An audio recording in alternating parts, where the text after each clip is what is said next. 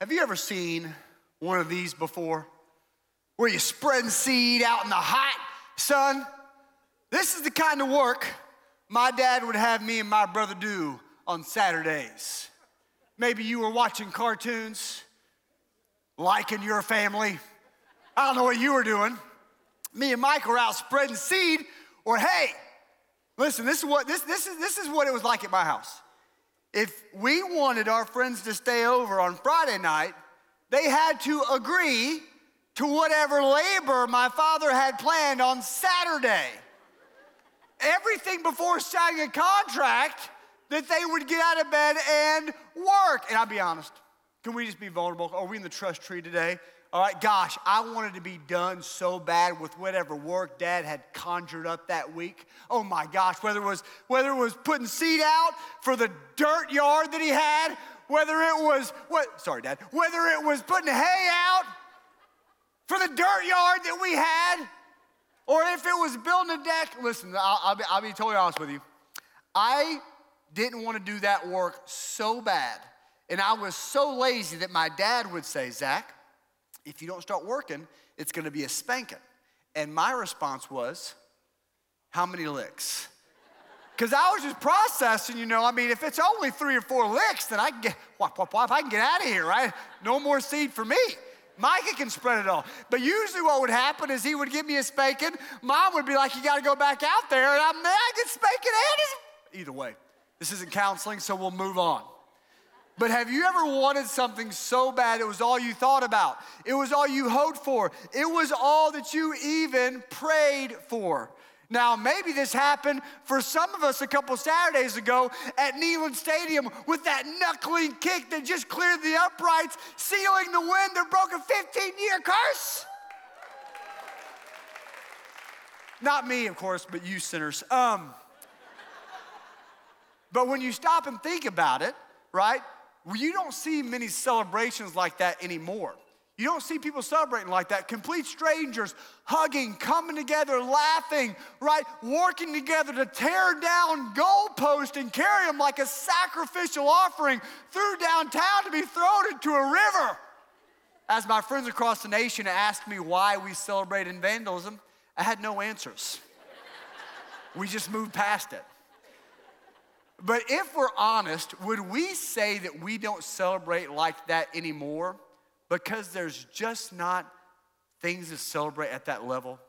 Would you say, would you say that you think that there's more bad or neutral in your life than good? So much so that to celebrate seems insane.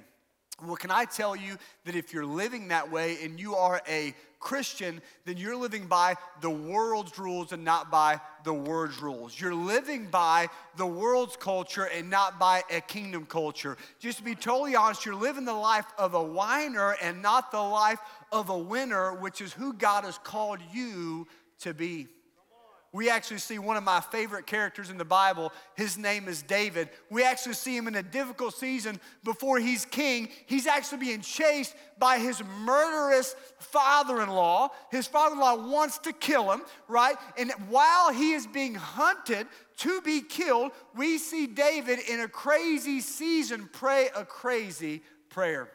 Let me read you this to you in Psalms 54.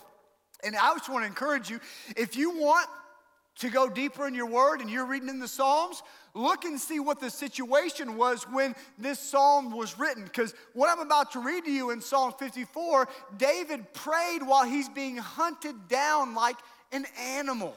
David says this Save me, O God, by your name.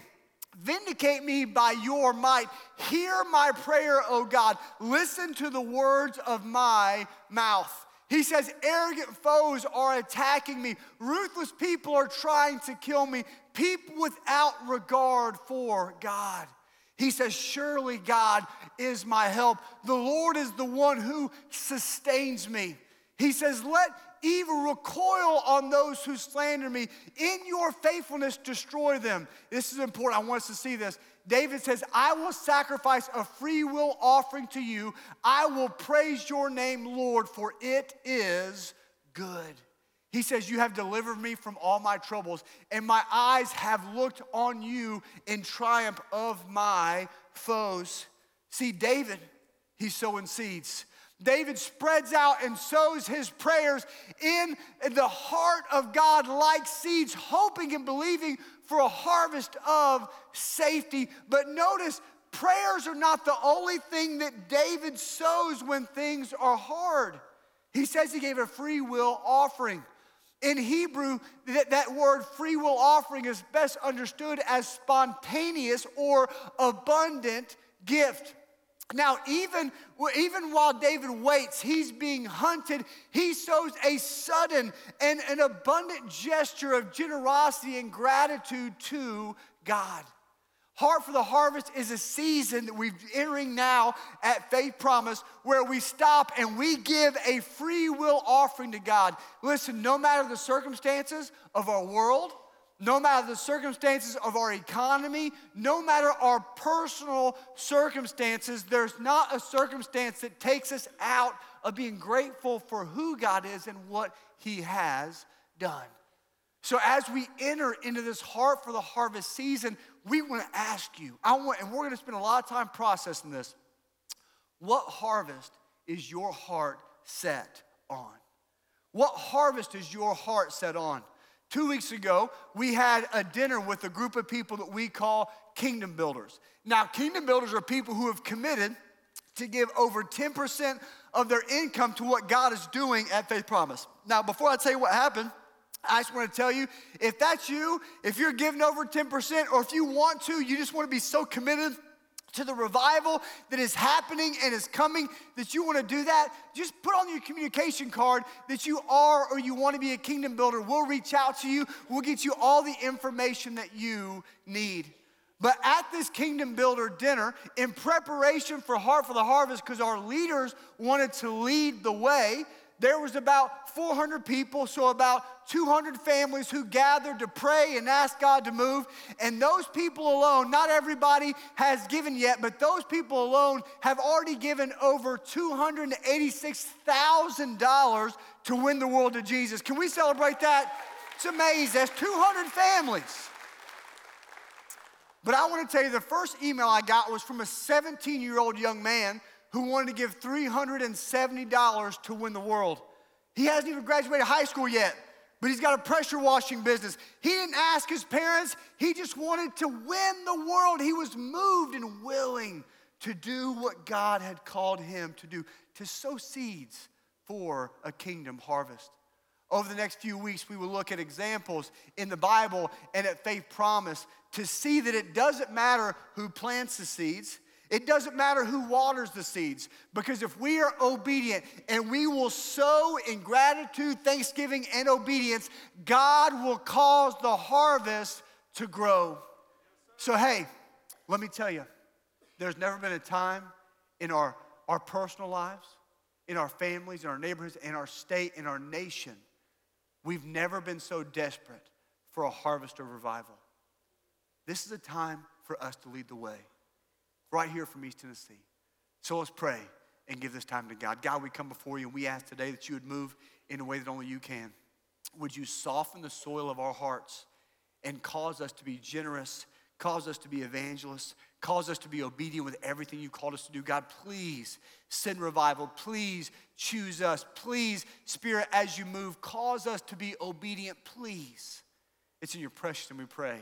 Amen. Amen. Well, hey, I want to welcome promisers and guests. If you join us live at a campus, live online, God behind bars, or if you're later watching us, we are so glad that you're with us, excited for this season that we're in. If you already feel a little bit lost in the tall grass as we talk about a free will offering, hey, that's okay.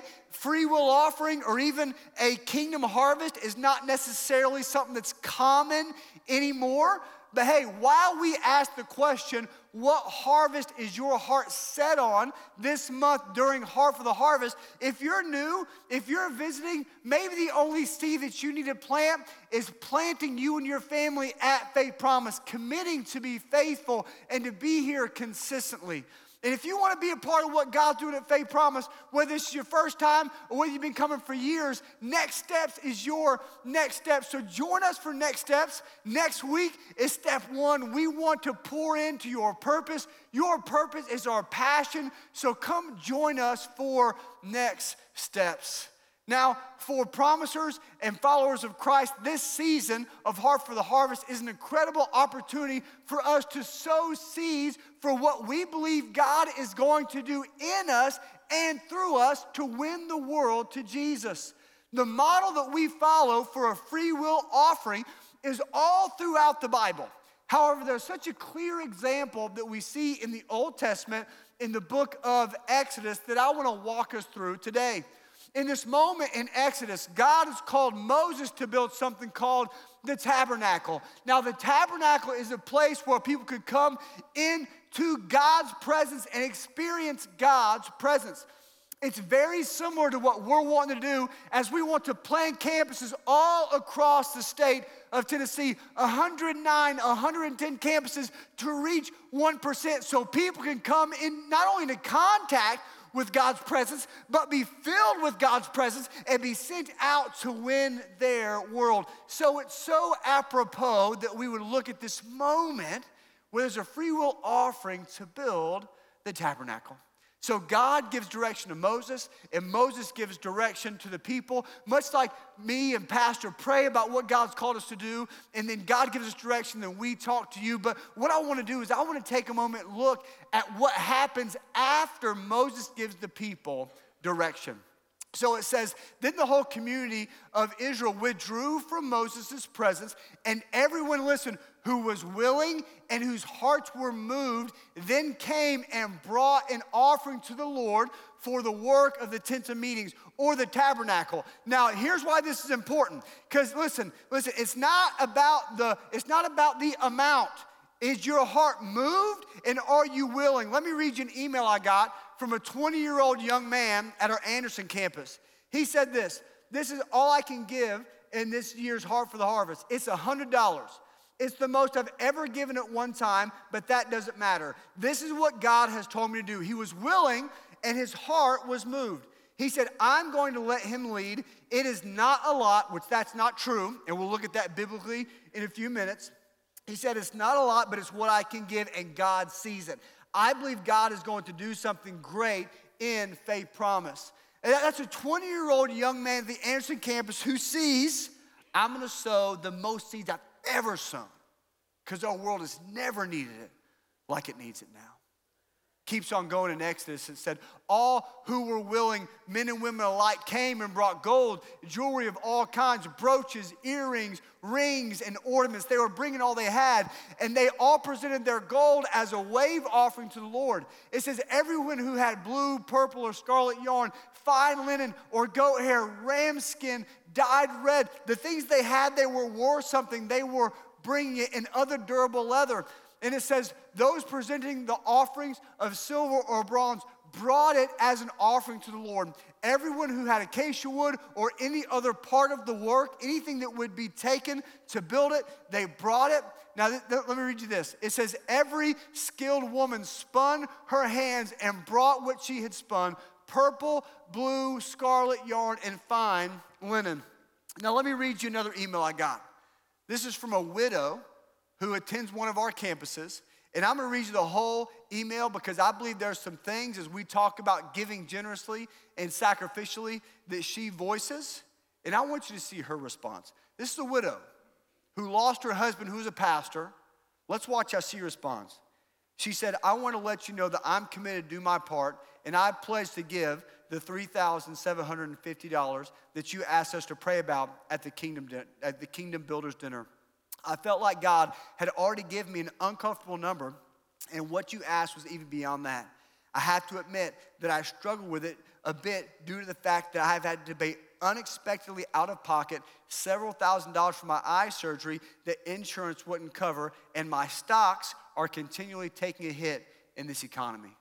I'm sure she's not the only one thinking about that in weighing being generous. She said, I was already beginning to fret a less ugly word for worry, about how I was going to give to charities that I support and what God had already laid on my heart for heart for the harvest and do Christmas for my family. She's probably not the only one thinking about that either. But whenever you issued the challenge to us last night, this is what she said. I felt in my spirit. This is what she felt the question asked. Can you not trust me to take care of you? Have I not already proven myself faithful to you time and time again? She said, Of course, the answer to those questions is yes. A million times over, yes. So, looking at this in the natural, my flesh says you're crazy to commit to this. But looking in the supernatural, my spirit says you're crazy not to commit to this and see what awesome things God has in store. Truly, the best is yet to come. Can we just celebrate that faithfulness? Is that not amazing? It's amazing. So not only that, you've got, you've got young adults, you've got widows. It, it, it, next in the passage says, the leaders brought onyx stones and other gems to be mounted on the ephod and the breastplate. I want to stop and tell you, a, a couple weeks ago, we were in a meeting and we were praying about Heart for the Harvest, asking God to move. And uh, dad or pastor or Dr. Pastor Dad, whatever you call him, he was in there. And uh, we had prayed. He was about to walk out and we were praying for Heart for the Harvest. And he said, Yeah, we're going to give the biggest gift we've ever given. And I saw mom's head whip around, and I was like, oh, that maybe was the first time she may have heard that. And, uh, and uh, so, but, but then even at, at, our Kingdom Builders dinner, we're all praying, and dad has his gift prepared, and mom says, hey, I think it needs to be a little bit more. And so I want to tell you, not only the leaders of our church, but there's financial leaders, people giving 40, 50, $100,000 because they want to see an eternal harvest. This is what our world, our families, we need. It keeps on going. It says, All the Israelite men and women who were willing brought the Lord a free will offering, and all the works the Lord, for all the works that the Lord had commanded them to do through Moses. Heart for the Harvest is a season that reminds us the kingdom of heaven comes first. Let me ask again what harvest is your heart set on? What harvest is your heart set on? This was a season where God's people gave to God freely. This was whenever God called upon his people to put the kingdom harvest over everything else they saw. And I want you to see what happens. See, it says they received from Moses all the offerings the Israelites had brought and carried for the work of constructing the sanctuary. So the people doing the work got it all. And it says the people continued to bring free will offerings morning after morning because they were going home and asking a question that I want to ask you to ask yourself. They asked, What would you have me bring? They weren't asking the pastor, they weren't asking Moses, they were asking God, God, what would you have me bring to the tabernacle to see the kingdom of heaven come to earth? And we see what happens with that kind of obedience. It says all the skilled workers who were doing the work of the sanctuary left what they were doing and said to Moses, The people are bringing more than enough for doing the work the Lord has commanded to be done. They're bringing more than enough. Then Moses gave an order and sent this word out to the camp No man or woman is to make anything else as an offering for the sanctuary. And so the people were restrained from bringing more. Listen, please just feel the faith just wash over you. It's possible. Abundance is possible. Breakthrough is possible. He had to stop them because what they had brought was already enough for the work. I'm telling you, it's possible. Moses had to stop him from giving because, listen, it may not be in the natural, but abundance is available when God is involved, especially when we will take the scales off our eyes and see that a kingdom harvest is on the line. And you may say, Pastor, I, I don't know if, if you know my situation, there's no way I can be generous. Can I just remind you of something? These people who just got restrained from giving, they were slaves a year ago. They were slaves in Egypt a year ago, yet God provided. On their way out, the Egyptian gave them some gold and gave them, them some things. And a year later, God gives them an opportunity, not an obligation, but a celebration, an opportunity to sow into the kingdom, and they answer the call. Listen, this is the same opportunity that we have right now. This, someone ask, what harvest is your heart set on? Heart for the Harvest is a season of sowing before the harvest, sowing for the kingdom. For this reason, so many people at Faith Promise, we're so excited because what we're sowing into, what we're pouring into, this is going to go towards seeing the vision that God has given Faith Promise become a reality. The vision that God has given Faith Promise is to we exist to win the world by equipping Christ followers to win their world, starting with 1% of Tennessee, starting with 66,000 people. And some of our initiatives for Heart for the Harvest, they do, they hit the whole world. Like One Hope, we're gonna put a Bible, listen, we're gonna put a Bible in every home of the Democratic Republic of the Congo. In every home. We're partnering with them, this Heart for the Harvest. In this Heart for the Harvest, we're partnering with Fortune Bridge in Irgathathi, Kenya, in Africa, to equip people in poverty to win their world, to work their way out of poverty, and to win their world for Jesus. We're partnering with some missionaries in Israel who will be planting Win the World churches in Israel who will equip people and mobilize them to go out and win people to the Messiah, the Jesus that we worship. Now, some of the initiatives will hit right here in Tennessee. One of them is debt reduction. Faith Promise, we have $10.9 million in debt. We have 12 campuses, and we really do. We are looking, we want, we need to be 110 campuses to reach 1% of the state of Tennessee. That's gonna take money, it just does. And what I dream about, what I know will happen when we pay that debt off, when cities call and say, we need the transformation in our city, we've got the cash. We can go, we can do it. We'll, we'll have the cash, we'll have the leaders, we'll have the people. We've already got the vision, we've already got the Spirit of God, we already have the things that matter most. So we're gonna start to pay that off. I believe there's somebody here who can pay that off. And something else we're gonna do that I'm so excited about is we're gonna continue to plant campuses. One of the places that we already see a kingdom harvest starting to bud is in our East Knoxville community, which is one of the places that we are that we're, we're, we're, plowing the soil to see a harvest. Check this out and see what God's doing.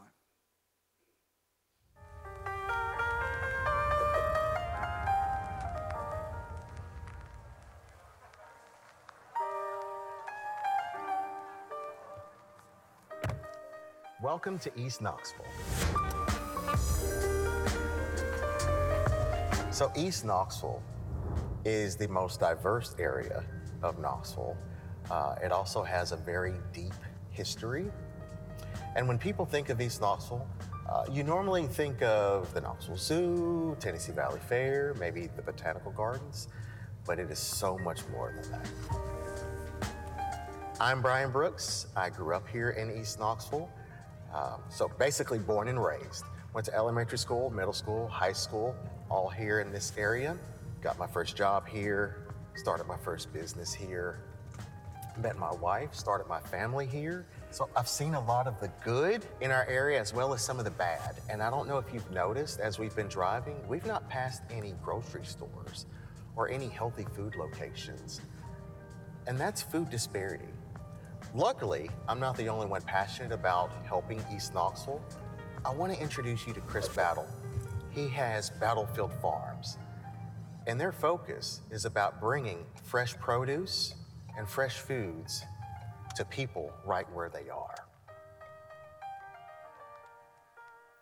I moved here to Knoxville in 2008, and uh, the question that I was raising um, was how can we as a church um, transform a culture.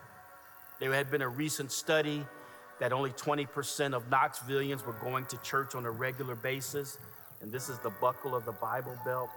And I began to wonder if people aren't coming to our churches, do we need to do church differently? And then we started the community garden. And it was in the midst of that that I learned about food disparity and what it means to be in a food desert and the ill effects it has on the community. The USDA says that if one third of your community lives at poverty level and is more than a mile away from the nearest grocery store or farmer's market, that you're considered a food desert.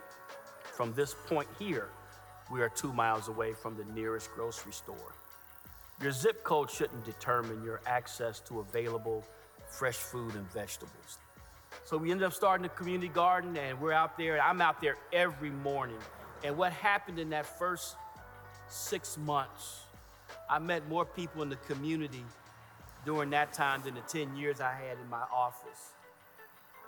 And then it hit me. Maybe this is how we do church. And that's become the beauty of this place for me. We not only serve a need where we are reaching people through our, our veggie van and through our farmers market that we established, but the second aspect, in which the bigger aspect for me, um, the kingdom aspect of it is, is that people come to this place who wouldn't come to our church. And ultimately, our goal is that, that they will ask the question, why do I do what I do? And that's when I get to tell them I do it because of Jesus. I do it because I love the Lord, and I do it because I love you. That's what gives me my ultimate purpose. Um, that's what I believe I was called to do, was to give, to share the love of Christ. But I just do it through okra and collard greens, and not from a pulpit. Thanks to Chris and Battlefield Farms, one day East Knox residents will have stability with their food. Another person I want to introduce you to is my friend, Kira Wyatt. She runs Connect Ministries, and she is passionate about seeing people fight their way through the battle of poverty. I believe that Knoxville is a sanctuary city, that we have always had the volunteer spirit, we have always advocated for those that were least, last, and lost. Some people did not know that 37915 is the 27th zip code in the United States that has the largest poverty. That is unacceptable. There is a great need for um, housing, for love, for spiritual uh, awakenings, compassion. I want to see Knoxville change their attitude about poverty, about uh, homelessness, and who's valued and who is not valued. That we are feeding the hungry, making sure that everybody has every need met and an opportunity to come up. I cannot stress that enough. So I challenge you, whether you're an individual, whether you're a pastor, whether you are just a citizen, whoever you are, church, to really look at the Christian message and how we are supposed to take care of the poor, the widows, the strangers, and the orphans. And I challenge you to be a good steward over the good gifts that the Lord has given you to make a difference in somebody else's life. You know, because of Kira's passion and love for people, one day East Knoxville will not have to worry about where their next paycheck's coming from or how to take care of their families.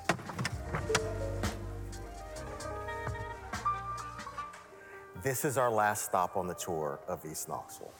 We're at Sharps Ridge, a place where I love to come at least once a week to greet God in the morning, about 15 minutes before sunrise.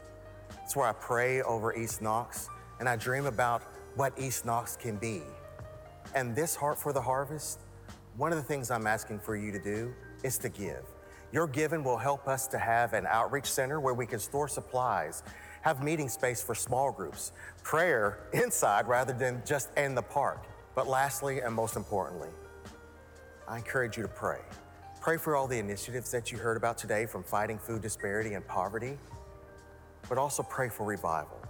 Pray for revival for East Knox, the place where I grew up, the place where I love, the place where you live, because we're all in this together. And to see East Knox have the revival that God has called for it to have, oh, how amazing will that be? Thank you for joining us in this.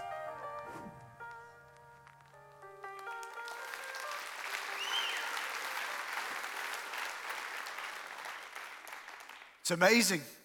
This is what God has allowed us to be a part of.